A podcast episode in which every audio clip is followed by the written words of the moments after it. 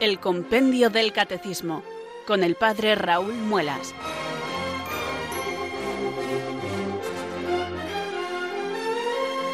Muy buenas tardes, queridos oyentes de Radio María. Son las 4, las 3 en Canarias. Aquí comienza una nueva edición del programa El Compendio del Catecismo de la Iglesia Católica. Reciban desde Talavera de la Reina un saludo muy cordial del Padre Raúl Muelas, que un día más les habla desde estos micrófonos de Radio María, la radio de la Virgen, la fuerza de la esperanza. Sed todos bienvenidos.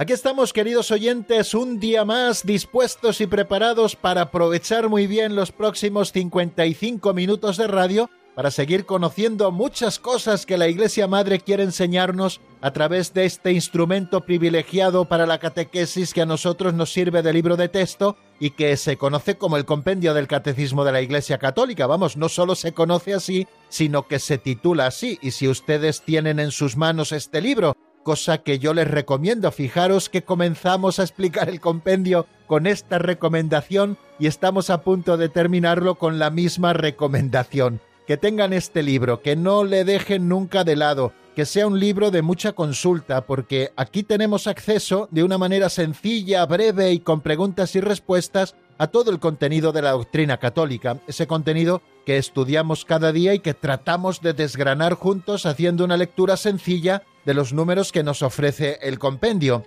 Este es el cometido de nuestro programa, el estudio de la doctrina católica que la Iglesia Madre nos enseña y por lo tanto profundizar en la fe. La Iglesia es depositaria de la fe, es decir, ella ha recibido como depósito la fe, ella profundiza en él y también lo enseña a sus hijos. Lo enseña a sus hijos a través de la liturgia, lo enseña a sus hijos también a través de la predicación y lo enseña a sus hijos también a través de la catequesis. Nuestro programa podíamos calificarle de un programa catequético porque estamos estudiando un catecismo. Y estamos ya en la recta final de ese estudio porque si se dan cuenta, son nueve los números que nos quedan para terminar los 598 números de que consta el compendio del catecismo. Por eso, queridos amigos, vamos a aprovechar muy bien estas jornadas que nos quedan para disfrutar juntos y para seguir profundizando en la doctrina católica. Estamos en la cuarta parte del compendio del catecismo, una cuarta parte que se titula La oración cristiana, y estamos en la segunda sección titulada La oración del Señor, el Padre Nuestro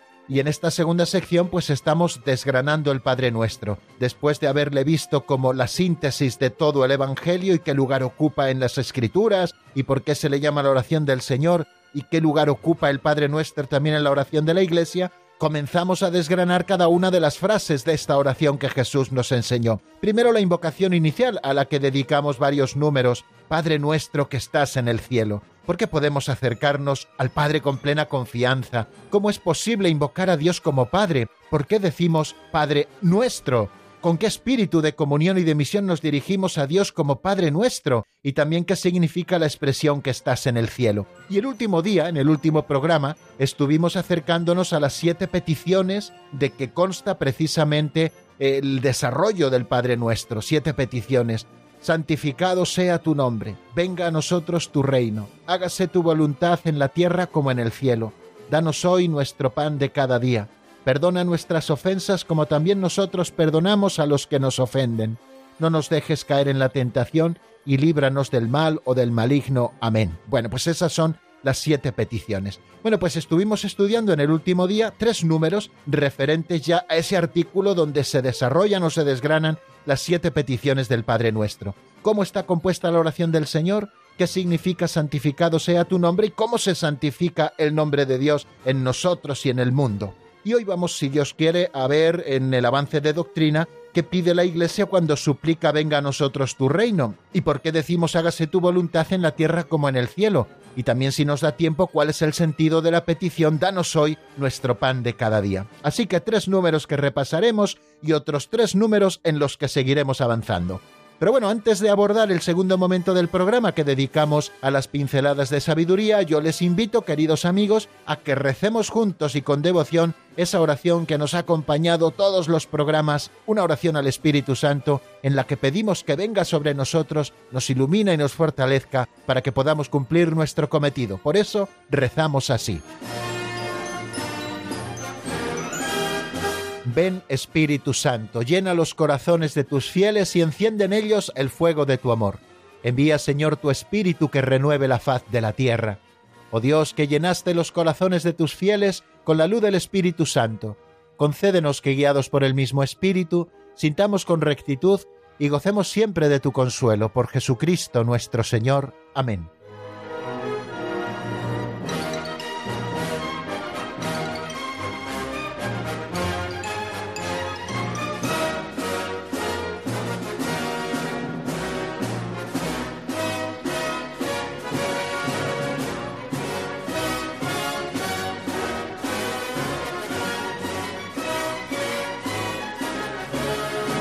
Continuamos, queridos amigos, con este segundo espacio del programa que titulamos Pinceladas de Sabiduría. Es nuestra catequesis práctica o también nuestro calentamiento catequético. Ya saben que antes de abordar el ejercicio fuerte del estudio de los números del compendio, nos dedicamos a calentar un poco los músculos interiores o lo que es lo mismo, abrir un poco nuestros sentidos para que luego pueda calar mucho mejor la doctrina católica que nos enseña el libro de texto, el compendio del catecismo. Por eso todos los días, llegado este momento, dejamos a un lado nuestro libro, el Compendio del Catecismo, y tomamos prestado un librito auxiliar, como así le he llamado en muchas ocasiones, que se titula Pinceladas de Sabiduría, escrito hace muchos años, hará unos 30 años, por el sacerdote operario diocesano ya fallecido don Justo López Melús. Es un libro muy sencillo que está hecho de pequeños capitulitos que recapitulan historias, cuentecillos, historietas, fábulas, narraciones, que al final eh, lo que pretenden es que nosotros reflexionemos y apliquemos la doctrina que conocemos a nuestra vida concreta.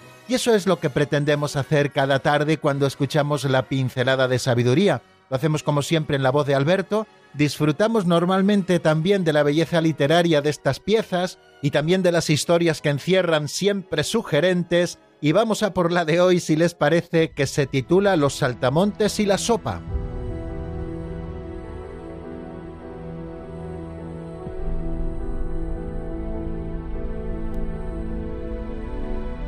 Los saltamontes y la sopa. La Tebaida era como una gran república poblada de monjes y anacoretas. Vivían separados en pequeñas ermitas o cuevas. Cantaban salmos y se alimentaban frugalmente. Un día un joven monje fue a consultar a un anciano. Padre, hace un año que vivo aquí en el desierto. Ya son siete veces que ha venido una plaga de langostas. Ya sabes la lata que dan. No nos dejan rezar ni dormir. Se meten en todo, hasta en el plato. ¿Tú qué haces en este caso? El anciano, que llevaba ya cuarenta años en el desierto, le contestó Al principio, cuando me caía un solo saltamontes en la sopa, tiraba todo el plato. Luego quitaba los saltamontes y comía la sopa. Más tarde lo comía todo, sopa y saltamontes. Y ahora si un saltamontes intenta escapar de la sopa, lo vuelvo a meter. Ya se sabe, el tiempo enseña las cosas, y el hambre también.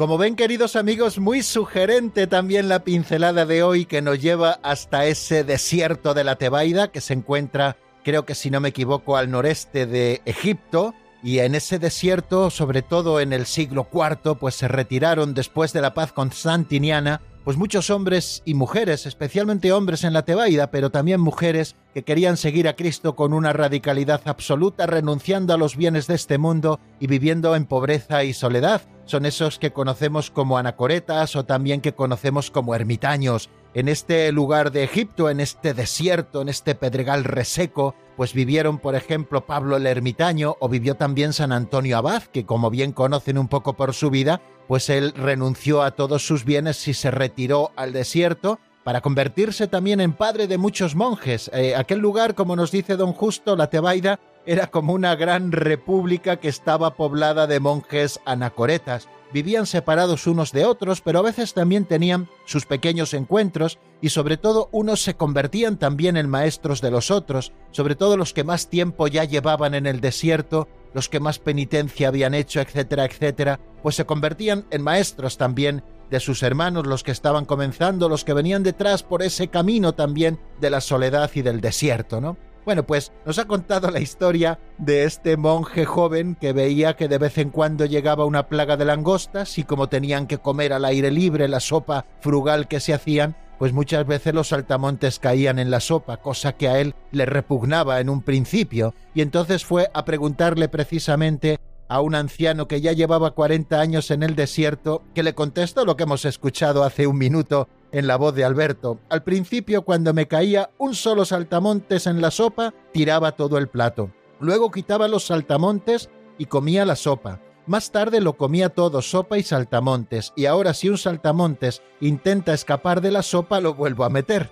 Ya saben amigos que el tiempo enseña muchas cosas, y también a los padres del desierto que pasaban mucha hambre, hasta ese saltamontes les venía bien para alimentarse. Dicen que los insectos tienen muchas proteínas. Bueno, pues seguramente eran proteínas también para los padres del desierto, aquellas langostas que caían en su plato. ¿Qué aplicación práctica he hecho yo a mí mismo precisamente de esta pincelada que acabamos de escuchar? Bueno, pues que todos vivimos en nuestra propia Tebaida y a todos se nos hace presente de vez en cuando alguna plaga y cuando hablo de plaga me estoy refiriendo a dificultades, problemas, en definitiva a la cruz. Es decir, la cruz se hace siempre presente en nuestra vida. ¿Qué hacemos con ella? Bueno, pues preguntemos a ese anciano que llevaba ya 40 años en el desierto. Quitemos donde dice saltamontes y pongamos la palabra cruz. Muchas veces cuando la cruz llega a nuestra vida, al principio solemos reaccionar echando por la borda la vida y la cruz. Nos deprimimos, pensamos que es que todo el mundo vive mejor que nosotros, nos entristecemos, nos encanta lamernos las heridas y estamos tirando por la borda la cruz y la sopa y decir la vida, ¿no? Bueno, pues esa es una primera actitud, el que se deprime ante la cruz y no vive porque en su vida hay cruz. Segundo, es la actitud de aquel que procura separar la cruz de la vida, es decir, aquel que trata de vivir ignorando la cruz, pero como la cruz siempre está presente, pues al final se acaba convirtiendo en algo muy molesto que nos impide vivir la vida porque siempre está ahí presente, ¿no? Vivir la vida como a lo mejor nosotros pensamos, ¿no? Es como aquel que intenta quitar el saltamontes del plato, es esa segunda fase. La tercera fase es aquel que carga con la cruz, aunque lo haga un poco de mala gana, ¿no? Es esa tercera fase del que se come sopa y saltamontes porque no queda más remedio, ¿no? Bueno, pues es aquel que va empezando a encajar el que tiene la cruz en su vida y que esa cruz le pertenece y que esa cruz ha de cargarla con gallardía. Y luego está la cuarta fase, que es aquel que toma la cruz sobre sí y la considera una bendición de Dios y una fuente de gracia también para su vida es aquel que cuando el saltamontes intenta saltar le vuelve a meter en la sopa para que no se escape. Bueno, queridos amigos, pues esta es la aplicación, espero que les haya resultado un poquito simpática que yo quiero hacerles a propósito de esas plagas que aparecen en nuestra vida, de esas cruces. Muchas veces intentamos ignorarlas, muchas veces por la presencia de la cruz y porque no la afrontamos, porque no la encajamos, porque no la aceptamos, echamos por la borda también nuestra propia vida y ni vivimos ni cargamos la cruz. Otras veces tratamos de apartar la cruz de nuestras vidas y esto es imposible, porque se trata como en el caso de los saltamontes de una plaga, y si no cae uno, cae otro. A nadie nos falta la cruz, todos llevamos nuestra propia cruz. Por eso no tenemos que apartarla de nuestra vida. Una tercera fase, repito, es aquel que carga de mala gana la cruz, y bueno, y la encaja en su vida y procura llevarlo lo mejor que puede. Pero una cuarta fase es aquel que la lleva como Cristo quiere, es decir, el que no carga su cruz de cada día sobre sí y se viene en pos de mí, no es digno de mí. Bueno, pues aquel que vive así como la cuarta fase es el que está cumpliendo verdaderamente el Evangelio, aquel que toma sobre sí y también con una sonrisa la cruz que nos ha tocado vivir, la une a la cruz de Cristo, camina detrás de Cristo y hace que esa cruz se convierta en una fuente de proteínas para su vida. Y proteínas entre comillas, me estoy refiriendo a una fuente de gracias, como podrán comprender. Pues bueno, pues aquí nos queda, queridos amigos, la enseñanza de este anciano monje. El tiempo enseña muchas cosas y el hambre también. Así que tenemos que hacer de la necesidad virtud.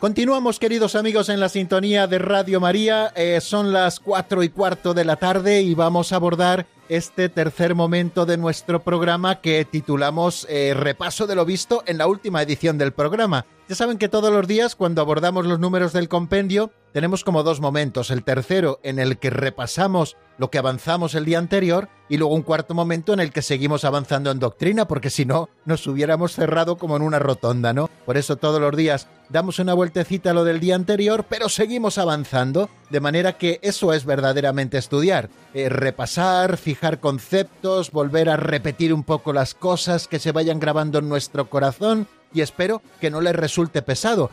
A mí me está ayudando mucho el verlo dos veces porque parece que las cosas se fijan mucho mejor. Esta es la razón por la cual hacemos todos los días el repaso de lo visto en nuestro último programa y además solemos detenernos un poquito para no solamente apuntar lo que dijimos, sino volver un poco sobre las cosas.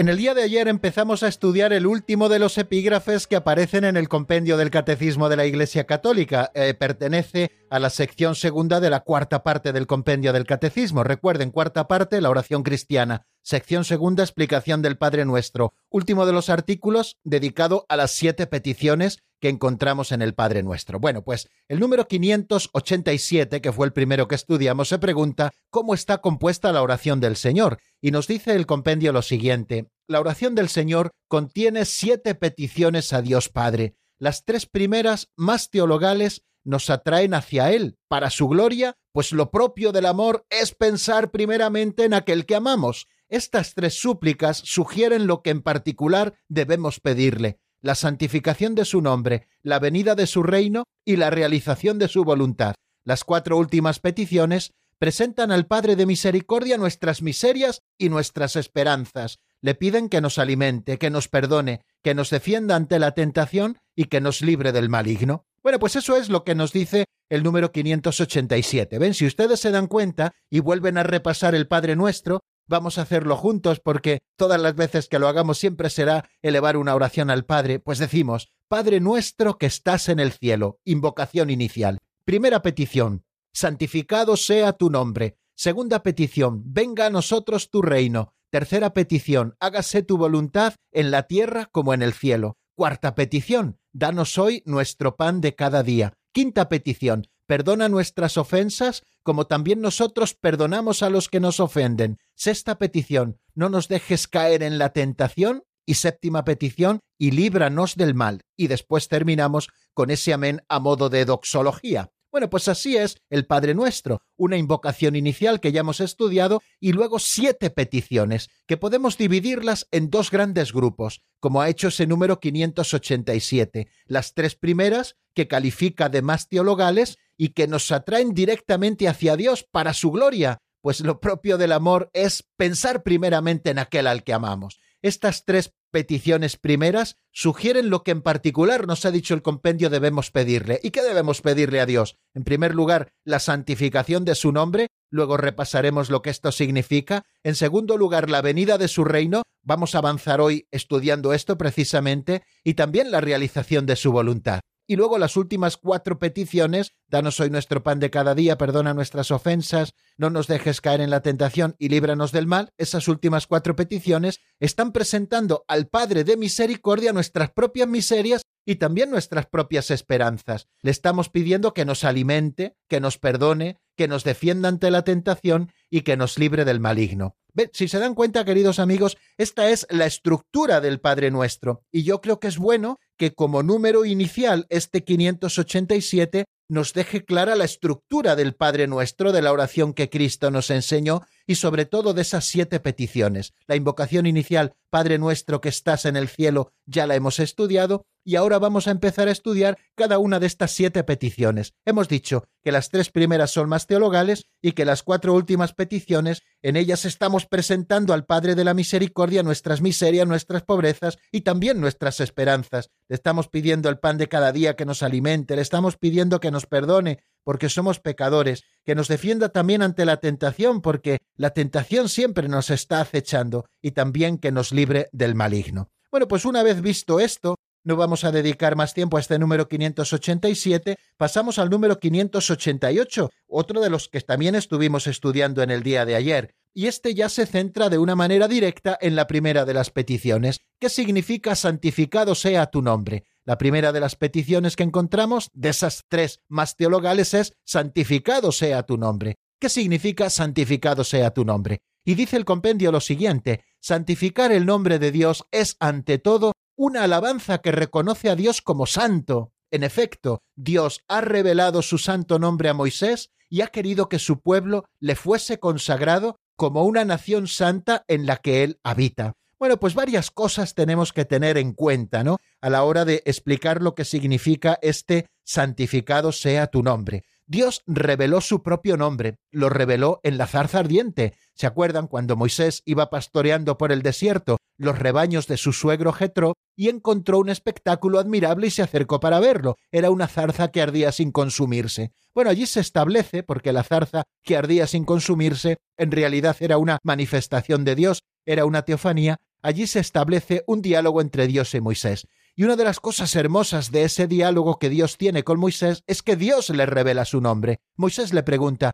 ¿y qué les digo a los israelitas? ¿Quién me envía? Y entonces dice, yo soy el que es, o yo soy el que soy, ¿no? Así se ha traducido, ¿no? Le revela esas cuatro letras que se llaman el tetragramaton, que ya lo estuvimos estudiando, que es la palabra Yahvé, y que los israelitas piadosos nunca pronunciaban porque era un nombre sagrado, era el nombre con el que Dios se había revelado. Cuando Dios revela su nombre, en primer lugar está revelando su intimidad. Cuando nosotros decimos nuestro propio nombre, estamos revelando un poco en cierta manera quiénes somos. Aquel que conoce a Raúl Muelas no solo conoce un nombre, sino que también conoce a una persona que está detrás de ese nombre y a quien ese nombre representa. Pues eso mismo pasa con Dios. Cuando Dios revela su nombre, está revelando su intimidad para que nosotros podamos conocerle. Pero también, cuando Dios revela su nombre, nos está ofreciendo la posibilidad de que nosotros podamos dirigirnos a Él, de que nosotros establezcamos una relación de diálogo con Él, porque podemos llamarle, porque conocemos su nombre, porque le conocemos. Bueno, por eso Dios revela su santo nombre. De manera que el nombre de Dios es santo porque ha salido de la propia boca de Dios que nos lo ha revelado, y luego se revela plenamente el nombre de Jesucristo, a quien también llamamos el Señor, porque es Dios con el Padre y el Espíritu Santo, la segunda persona de la Santísima Trinidad. Bueno, pues cuando el Padre nuestro pide santificado sea tu nombre, en primer lugar nos está recordando lo que dice el segundo mandamiento de la ley de Dios, no tomarás el nombre de Dios en vano, porque el nombre de Dios es santo. De manera que santificar el nombre de Dios es, ante todo, como nos dice el número 588, una alabanza que reconoce a Dios como santo. Al final es la adoración, es decir, reconocer como lo que Dios verdaderamente es nuestro Dios y que nosotros somos poca cosa, que nosotros somos su criatura. Y en efecto, Dios ha revelado su santo nombre a Moisés y ha querido que su pueblo le fuese consagrado como una nación santa en la que él habita. O sea que también este santificado sea tu nombre tenemos que entenderle en ese ámbito de la propia alianza. Yo seré vuestro Dios, vosotros seréis mi pueblo. Y sois mi pueblo porque conocéis mi nombre y porque tenéis que santificarlo. El término santificar no debemos entenderlo, lo decíamos ayer, en un sentido causativo, o sea, nosotros no somos los que causamos la santidad del nombre de Dios, solo Dios puede santificar, solo Dios hace santo, Dios hace santo su propio nombre, sino que tenemos que tomar este santificar que nos pide precisamente la primera petición del Padre Nuestro en un sentido estimativo. Lo que se nos pide es reconocer como santo, tratar de una manera santa el nombre de Dios. Así es como en la adoración esta invocación se entiende a veces como una alabanza y una acción de gracias. Pero esta petición, nos dice el Catecismo Mayor, es enseñada por Jesús como algo a desear profundamente y como proyecto en el que Dios y el hombre se comprometen en la santificación del nombre de Dios. Desde la primera petición a nuestro Padre estamos sumergiéndonos en el misterio íntimo de su divinidad y también en el drama de la salvación de nuestra humanidad. Pedirle que su nombre sea santificado nos implica en el benévolo designio que Él se propuso de antemano para que nosotros seamos santos e inmaculados en su presencia por amor. Bueno, pues no vamos a decir, queridos amigos, nada más de momento, aunque dijimos alguna cosa más de este número 588 porque el tiempo avanza y tenemos mucho terreno por delante todavía que trillar y vamos a repasar el 589, cómo se santifica el nombre de Dios en nosotros y en el mundo. Nos dice el compendio que santificar el nombre de Dios, que nos llama a la santidad, es desear que la consagración bautismal vivifique toda nuestra vida. Asimismo, es pedir que con nuestra vida y nuestra oración el nombre de Dios sea conocido y bendecido por todos los hombres. Ven, si se dan cuenta, hay una doble manera de santificar el nombre de Dios en nosotros y en el mundo. Santificar el nombre de Dios es tomar conciencia de que Él nos llama a la santidad y pretender que la consagración bautismal vivifique toda nuestra vida. Eso es precisamente la primera dimensión de santificar el nombre de Dios, es decir, comprometernos con la santidad. Dios nos llama a la santidad, lo ha hecho en el bautismo, Él se ha comprometido con nosotros, convirtiéndonos en templos de su Espíritu Santo, pues vivamos nuestra consagración bautismal hasta sus últimas consecuencias, para que vivifique toda nuestra vida.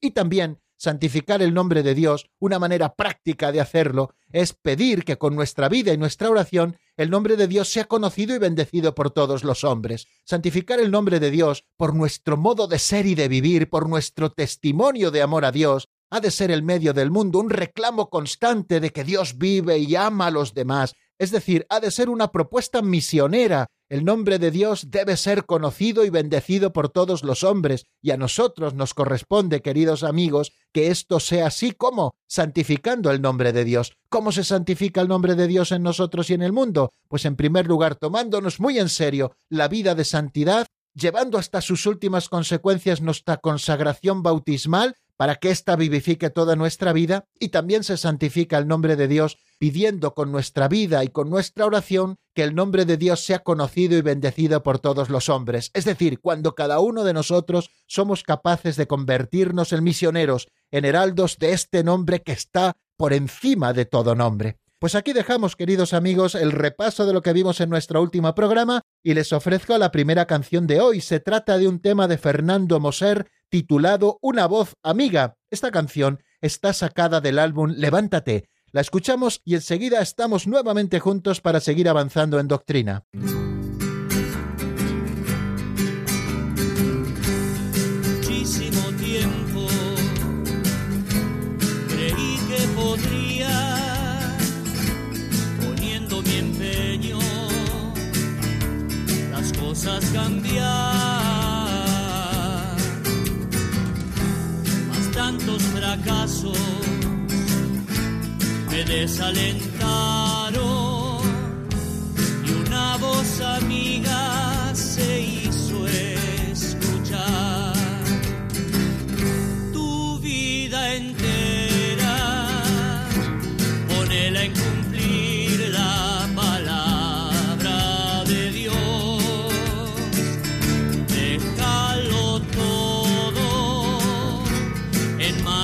manos de aquel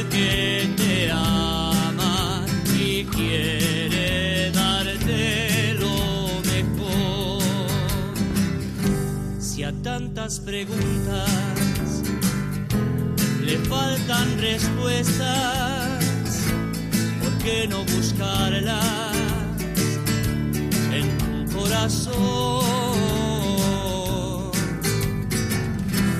Ponele tu oído a esa voz amiga y una nueva vida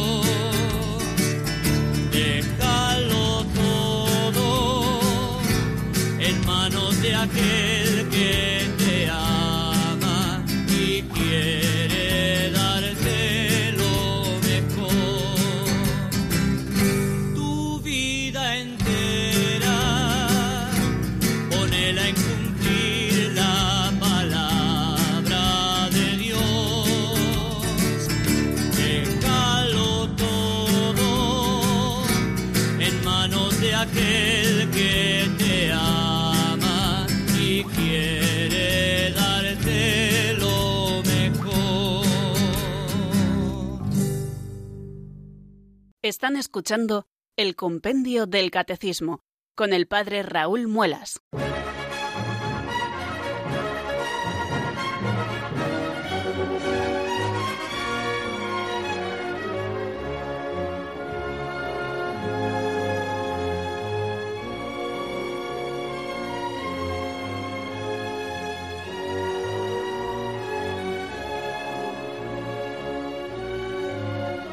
Son las cuatro y media, las tres y media en Canarias, queridos amigos, y damos este salto hacia el cuarto momento de nuestro programa titulado Avance de Doctrina. Vamos a seguir estudiando algunos numeritos más. Y ya me va dando pena avanzar porque es que ya nos quedan tan poquitos números, pero bueno, no adelantemos acontecimientos porque a cada día le basta su afán, como nos dice el Señor en el Evangelio. Bueno, vamos a abordar el estudio de la segunda petición que encontramos en el Padre Nuestro y que viene reflejada en el número 590. ¿Qué pide la Iglesia cuando suplica venga a nosotros tu reino? Vamos a ver qué estamos pidiendo cuando decimos esa expresión, venga a nosotros tu reino. Lo escuchamos primero en la voz de Marta Jara, aquello que nos dice el compendio del catecismo, claro está.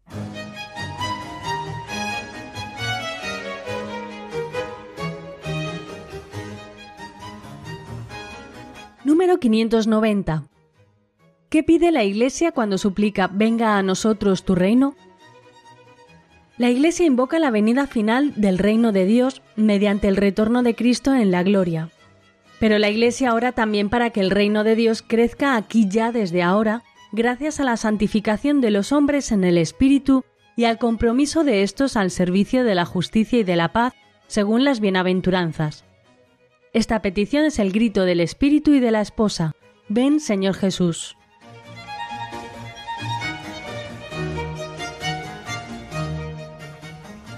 ¿Qué pide la Iglesia cuando suplica venga a nosotros tu reino? Pues acabamos de escucharlo. El compendio nos dice lo siguiente que nosotros hemos oído en la voz de Marta Jara. La Iglesia invoca la venida final del reino de Dios mediante el retorno de Cristo en la gloria. Eso es lo primero a lo que nos referimos cuando decimos venga a nosotros tu reino. Estamos invocando con toda la Iglesia ese momento de la parusía, la vuelta del Señor al final de los tiempos, cuando venga en gloria y majestad rodeado de todos sus ángeles para instaurar su reino completamente, para que este reino que ya está incoado aquí, que vivimos en la Iglesia, se desarrolle y se manifieste en plenitud. O sea que la Iglesia invoca la venida final del reino de Dios mediante el retorno de Cristo en la gloria. Pero la Iglesia ora también, nos dice el compendio, para que el reino de Dios crezca aquí ya desde ahora, gracias a la santificación de los hombres en el Espíritu y al compromiso de éstos al servicio de la justicia y de la paz, según las bienaventuranzas. Esta petición es el grito del Espíritu y de la esposa, ven Señor Jesús. Bueno, cuando estamos hablando de venga a nosotros tu reino, queridos amigos, nos estamos por tanto refiriendo a dos cosas. Primariamente, estamos pidiéndole al Señor que venga al final de los tiempos para instaurar plenamente su reino, pero también nos estamos refiriendo a que ahora ya su reino se haga una realidad en el corazón de los creyentes y también en medio del mundo. El reino de Dios, el reino de la justicia, del amor y de la paz, que brille entre nosotros. Nos dice el Catecismo Mayor de la Iglesia al hablarnos del reino de Dios, dice que en el Nuevo Testamento la palabra basileia se puede traducir por realeza como nombre abstracto, también por reino como nombre concreto o por reinado, de reinar, nombre de acción. El reino de Dios es para nosotros lo más importante, por lo tanto. Se aproxima en el Verbo encarnado, se anuncia a través de todo el Evangelio, llega en la muerte y la resurrección de Cristo, el reino de Dios adviene en la última cena y por la Eucaristía está entre nosotros. El reino de Dios llegará en la gloria cuando Jesucristo lo devuelva a su Padre. Fijaros esta frase de San Cipriano de Cartago. Incluso puede ser que el reino de Dios signifique Cristo en persona, al cual llamamos con nuestras voces todos los días y de quien queremos apresurar su advenimiento por nuestra espera. Como es nuestra resurrección porque resucitamos en Él, puede ser también el reino de Dios, porque en Él reinaremos. O sea que nos indica San Cipriano que cuando estamos diciendo que venga tu reino, lo que estamos diciendo es que venga Cristo, porque el reino de Dios está significando a Cristo en persona. De ahí esa petición preciosa que hace la Iglesia, sobre todo en Adviento, pero que es una petición constante de la Iglesia y del Espíritu que claman, ven Señor Jesús, Maránata, recuerdan, ¿no? Esa invocación del Adviento. Tertuliano decía, Incluso aunque esta oración no nos hubiera mandado pedir el advenimiento del reino, se refiere al Padre nuestro, habríamos tenido que expresar esta petición, dirigiéndonos con premura a la meta de nuestras esperanzas. ¿Cómo lo vamos a pedir el reino, queridos amigos, como nos indica Tertuliano, si en él encontramos la plenitud a toda nuestra esperanza? Si nosotros queremos vivir en plenitud, tendremos que pedir que venga el reino de Dios. Y sigue diciendo las almas de los mártires bajo el altar invocan al Señor con grandes gritos. ¿Hasta cuándo, dueño santo y veraz, vas a estar sin hacer justicia por nuestra sangre a los habitantes de la tierra. En efecto, los mártires deben alcanzar la justicia al fin de los tiempos. Señor, apresura pues la venida de tu reino. Son estas palabras de Tertuliano que les decía. Como les decía, y vuelvo a repetirlo, en la oración del Padre Nuestro estamos hablando principalmente del final del reino de Dios por medio del retorno de Cristo glorioso. Pero el reino de Dios es justicia y paz y gozo en el Espíritu Santo. Los últimos tiempos en los que estamos, esos tiempos que van desde la efusión del Espíritu Santo el día de Pentecostés hasta la parusía del Señor al final de los tiempos, en estos últimos tiempos ha de establecerse un combate decisivo entre la carne y el Espíritu. Dice San Cirilo de Jerusalén que sólo un corazón puro puede decir con seguridad venga a nosotros tu reino. Es necesario haber estado en la escuela de Pablo para decir que el pecado no reine ya en nuestro cuerpo mortal. El que se conserva puro en sus acciones, sus pensamientos y sus palabras, dice San Cirilo, puede decir a Dios venga tu reino. De manera que, discerniendo según el Espíritu, los cristianos deben distinguir entre el crecimiento del reino de Dios y el progreso de la cultura y la promoción de la sociedad en las que están implicados.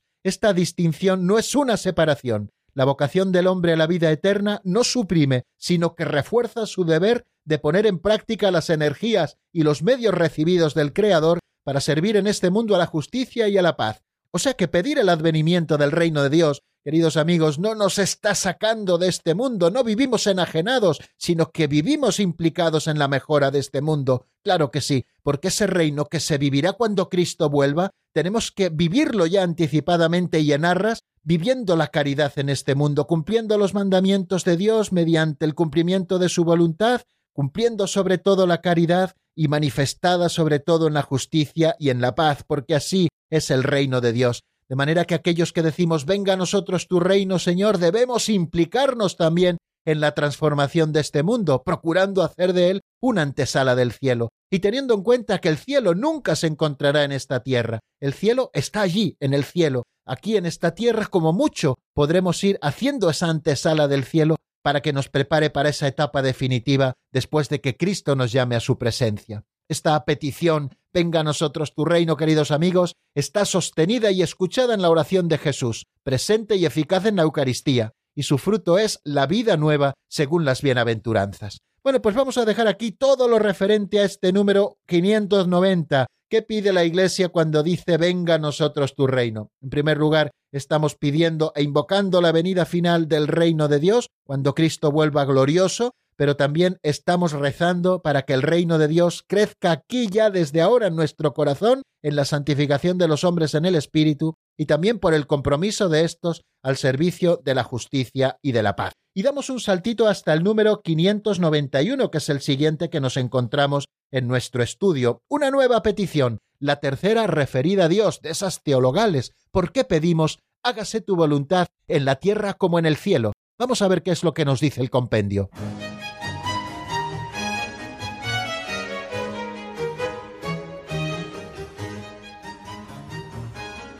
Número 591.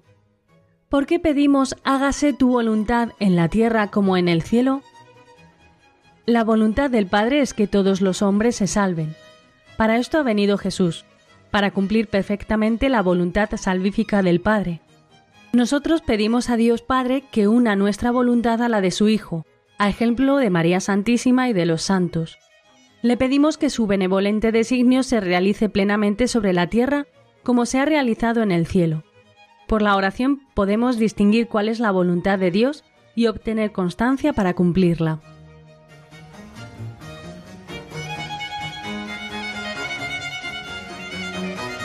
hágase tu voluntad en la tierra como en el cielo. Esa es la petición tercera del Padre Nuestro que vamos a estudiar en este momento, la última de esas que se refieren directamente a Dios, las más teologales, como nos decía ese número 587. La voluntad del Padre es que todos los hombres se salven. Para esto ha venido Jesús, para cumplir perfectamente la voluntad salvífica del Padre. Nosotros pedimos a Dios Padre que una nuestra voluntad a la de su Hijo, a ejemplo de María Santísima y de los santos. Le pedimos que su benevolente designio se realice plenamente sobre la tierra como se ha realizado en el cielo.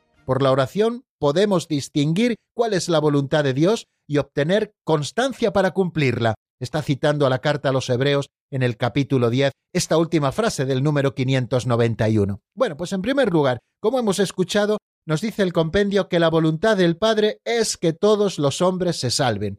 Dice la Sagrada Escritura que Dios quiere que todos los hombres se salven y lleguen al conocimiento de la verdad. Pueden encontrarlo en la primera carta a Timoteo en el capítulo 2, versículo cuarto. Esa es la voluntad del Padre. Dios quiere nuestra salvación y para que nosotros podamos llegar a nuestra salvación, Él nos santifica y nosotros colaboramos uniendo nuestra voluntad a la suya, es decir, haciendo que su voluntad y la nuestra sean iguales, no porque Dios tenga que adaptar su voluntad a la nuestra, sino porque nosotros adaptamos nuestra voluntad a la suya. Este es el gran ejemplo que nos da Jesucristo. Jesucristo con su obediencia nos dio un ejemplo maravilloso a lo largo de toda su vida de que Él había venido para cumplir la voluntad del Padre. Lo he repetido en algunas ocasiones, también en este programa, queridos amigos, y es que toda la vida de Cristo se enmarca en hacer y cumplir la voluntad del Padre. Dice la carta a los Hebreos cuando Cristo entra en el mundo, dice, Tú no quieres sacrificios ni ofrendas, pero me has preparado un cuerpo. Entonces yo digo, aquí estoy para hacer tu voluntad. Cuando Cristo entra en el mundo, así lo manifiesta la carta a los Hebreos, manifiesta que viene a cumplir la voluntad del Padre. Ese es el mejor sacrificio, el sacrificio de obediencia, cumplir siempre la voluntad del Padre. Eso al inicio. Y cuando Cristo termina su vida terrena en la cruz, dice todo está cumplido. Es decir, Señor, he cumplido lo que tú querías hasta el final. Quiere decir que toda la vida de Cristo se enmarca en este cumplir la voluntad del Padre. En el Evangelio encontramos expresiones como tenía que o no era necesario que, o sea que Cristo no estaba actuando por cuenta propia, sino que en todo buscaba cumplir la voluntad del Padre, siendo guiado en todo momento por el Espíritu Santo. A esto nos enseña Cristo, a cumplir siempre y perfectamente la voluntad salvífica del Padre. Nosotros, por tanto, le pedimos a Dios Padre que nuestra voluntad se una a la de su Hijo, a ejemplo de María y de los santos. Precisamente aquí nos presenta el compendio del Catecismo cuando nos está hablando de esa petición que hacemos en el Padre nuestro,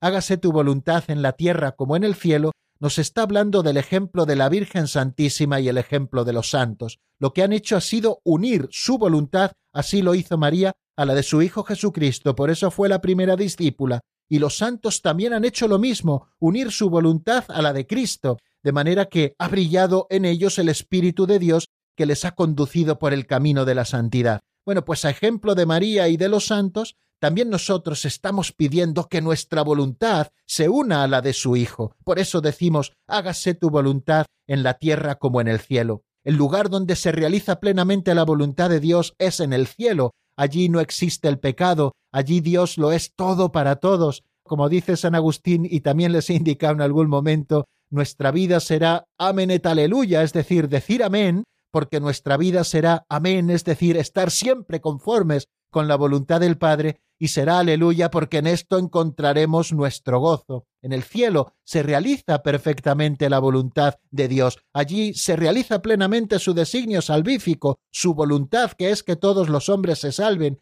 En el cielo se encuentra la salvación. Por eso lo que estamos pidiendo es que en la tierra, que existe el pecado, que existen las limitaciones, que podemos hacer mal uso de nuestra libertad, también nosotros cumplamos nuestra voluntad, es decir, que la voluntad del Padre se cumpla tanto en la tierra como se está cumpliendo constantemente en el cielo. Le estamos pidiendo que su benevolente designio, como nos dice el compendio del Catecismo, se realice plenamente sobre la tierra como ya se ha realizado en el cielo.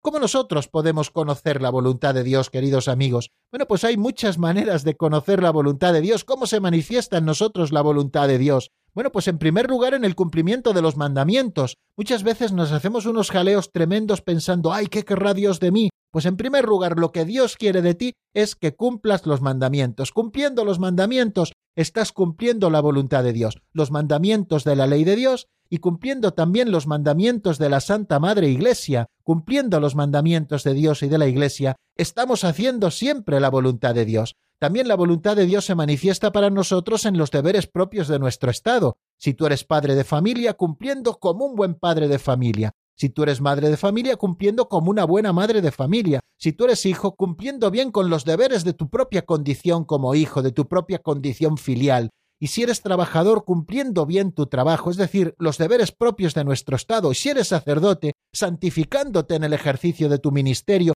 y viviendo la caridad pastoral, identificándote siempre con Cristo, cabeza y pastor de la Iglesia, con quien has sido configurado, y si eres religioso, viviendo los consejos de pobreza, castidad y obediencia, imitando siempre a Cristo casto, pobre y humilde. O sea que en los deberes propios de nuestro Estado también se manifiesta lo que Dios quiere para nosotros. Y también en esas mociones del Espíritu que nosotros tenemos que estar atentos a ellas, y solo podemos estar atentos a ellas por la oración. Por la oración, nos ha dicho ese número 591, podemos distinguir cuál es la voluntad de Dios. En el silencio y el recogimiento del alma que se eleva a Dios, en ese ámbito de amor, tratando tantas veces de amor con quien sabemos nos ama, es donde nosotros podemos distinguir qué es lo que Dios quiere de nosotros. Por eso decíamos que tanto la meditación como la oración vocal como la contemplación tienen que tener como base la Sagrada Escritura, porque en ella se nos manifiesta la voluntad de Dios y nosotros la hacemos nuestra en el ámbito de la oración. Por la oración,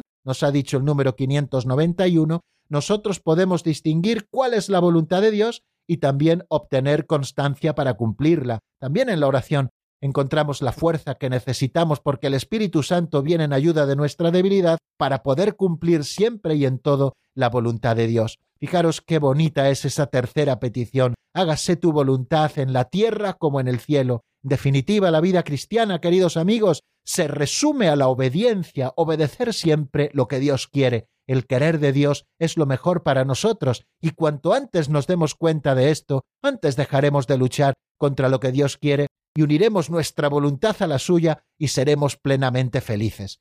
Bueno, vamos a escuchar otra canción, queridos amigos, la segunda del día de hoy. Es de Gaby Company, se titula Mi amor por ti. Está sacado del álbum Muestra tu fe. Después de la canción volveremos para aprovechar el tiempo y explicar un nuevo número. Hay tanta paz en ti, Jesús, que con palabras no se puede explicar. Tendría que ser un ángel para poderlo intentar, para poderlo intentar. Es como un fuego abrasador, lo quema todo, qué dulce dolor.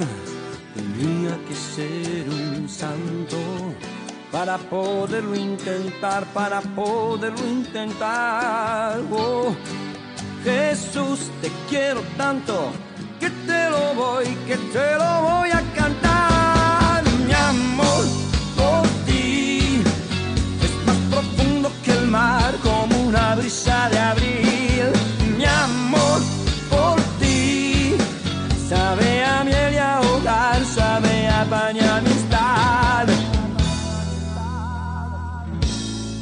Amistad.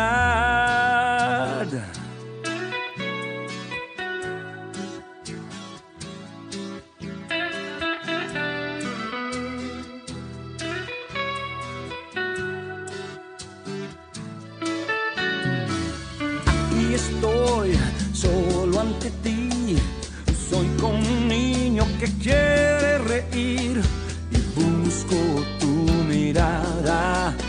para poder respirar, para poder respirar. Es como un fuego abrasador, lo quema todo, que dulce dolor. Tendría que ser un santo para poderlo intentar, para poderlo intentar.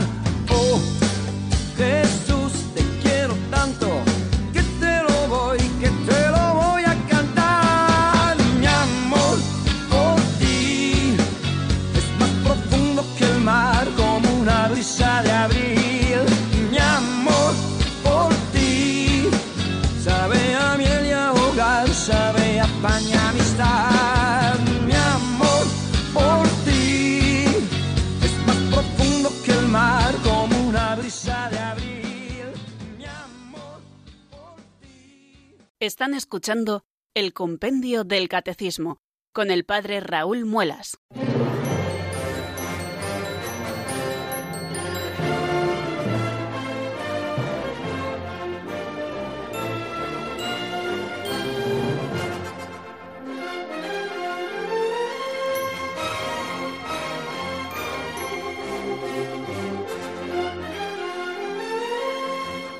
Vamos queridos amigos, ahora que son las 4 y 50 minutos de la tarde, aprovechar estos últimos 5 minutos para explicar el número 592, que empezamos a estudiar con él esas cuatro últimas peticiones del Padre Nuestro. La primera de ellas es, Danos hoy nuestro pan de cada día. Se pregunta este número, el 592, ¿cuál es el sentido de la petición Danos hoy nuestro pan de cada día? ¿Qué nos dice el compendio? Se lo ofrezco en la voz de Marta Jara.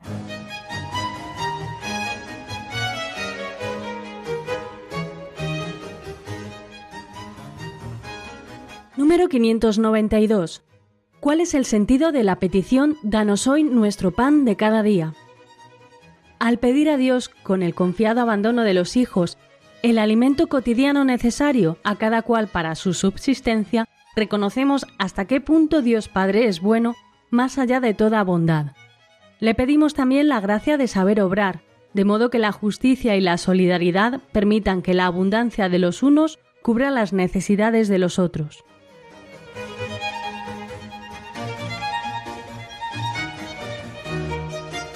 Nos ofrece el compendio, queridos amigos, de una manera muy resumida el sentido de esta petición, danos hoy nuestro pan de cada día. Lo hemos escuchado al pedir a Dios, con el confiado abandono de los hijos, el alimento cotidiano necesario a cada cual para su subsistencia, reconocemos hasta qué punto Dios Padre es bueno más allá de toda bondad. Le pedimos también la gracia de saber obrar, de modo que la justicia y la solidaridad permitan que la abundancia de los unos cubra las necesidades de los otros. Como ven, en este número encontramos dos grandes ideas. En primer lugar, nos está hablando de la confianza de aquellos hijos que saben que su padre es bueno por encima de toda bondad y con confianza le piden el alimento necesario para su subsistencia. Y también con esta petición estamos implorando la gracia de saber obrar siempre en nuestra vida de modo que la justicia y la solidaridad permitan que la abundancia de los unos cubra las necesidades de los otros.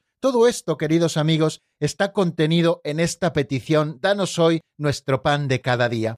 Esta petición comienza con una expresión Danos. Esta expresión que significa cuando nosotros le decimos a Dios Danos, en primer lugar estamos mostrando nuestra confianza de hijos que lo esperan todo de su Padre y que saben con confianza que Dios hace salir el sol sobre buenos y malos y que manda la lluvia a justos e injustos y que Dios abre su mano y cubre de bienes a todo viviente. Jesús nos enseña esta petición y con ella se glorifica en efecto a nuestro Padre, reconociendo hasta qué punto es bueno más allá de toda bondad. Esto nos lo dice así el Catecismo Mayor de la Iglesia. O sea que con el danos estamos mostrando confianza en la bondad de nuestro Padre, que es bueno por encima de toda bondad.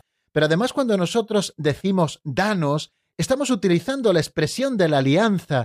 Nosotros somos de Él y Él es de nosotros y para nosotros, pero este nosotros lo reconoce también como Padre de todos los hombres, y nosotros le pedimos por todos ellos en solidaridad con sus necesidades y sus sufrimientos, Daos cuenta que no decimos dame hoy mi pan de cada día, sino danos hoy nuestro pan de cada día. Y ese nuestro pan que le estamos pidiendo a Dios es el alimento necesario. El Padre que nos da la vida no puede dejar de darnos también eso que necesitamos, ese alimento que necesitamos para poder sostenernos en la vida y todos los bienes convenientes materiales y espirituales. Jesús, cuando en el Sermón de la Montaña, en el capítulo 6, 25 al 34, nos habla de la confianza en la providencia de Dios, nos lo dice. ¿No veis las aves del cielo, no veis los lirios del campo? Pues el Padre cuida de todos ellos y vosotros sois mucho más importante que los pajarillos del cielo y que las flores de la tierra. Señor nos invita y nos insiste en que tengamos confianza y que cooperemos también con la providencia de nuestro Padre. No nos impone al sugerirnos esta petición de danos hoy nuestro pan de cada día, no nos está imponiendo ninguna pasividad, sino que quiere librarnos de toda inquietud agobiante y de toda preocupación. No os agobiéis por el mañana, porque a cada día le basta su afán. Así es el abandono filial de los hijos de Dios, queridos amigos, y así lo expresa San Cipriano de Cartago, a los que buscan el reino y la justicia de Dios. Él les promete darles todo por añadidura. Todo en efecto pertenece a Dios. Al que posea Dios nada le falta, si él mismo no falta a Dios.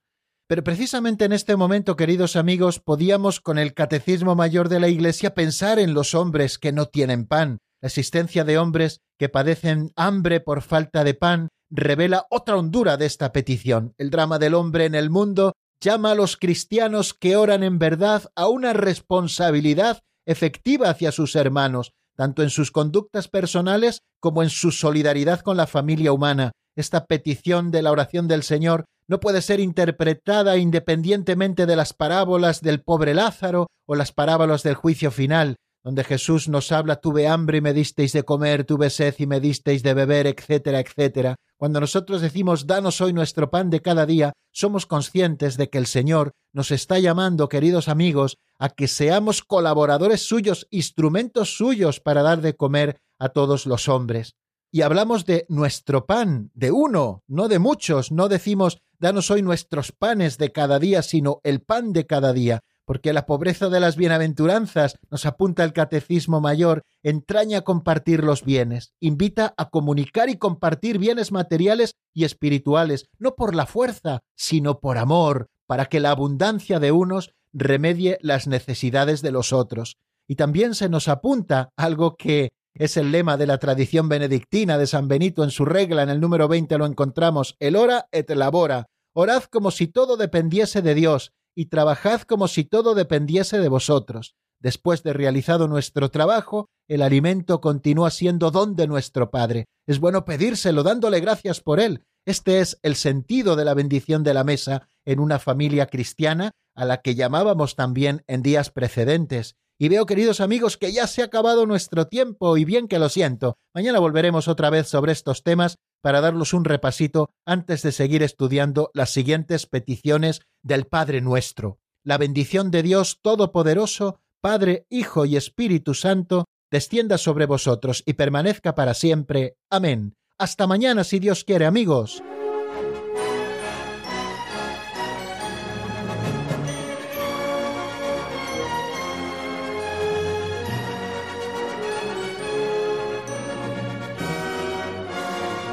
El Compendio del Catecismo con el Padre Raúl Muelas.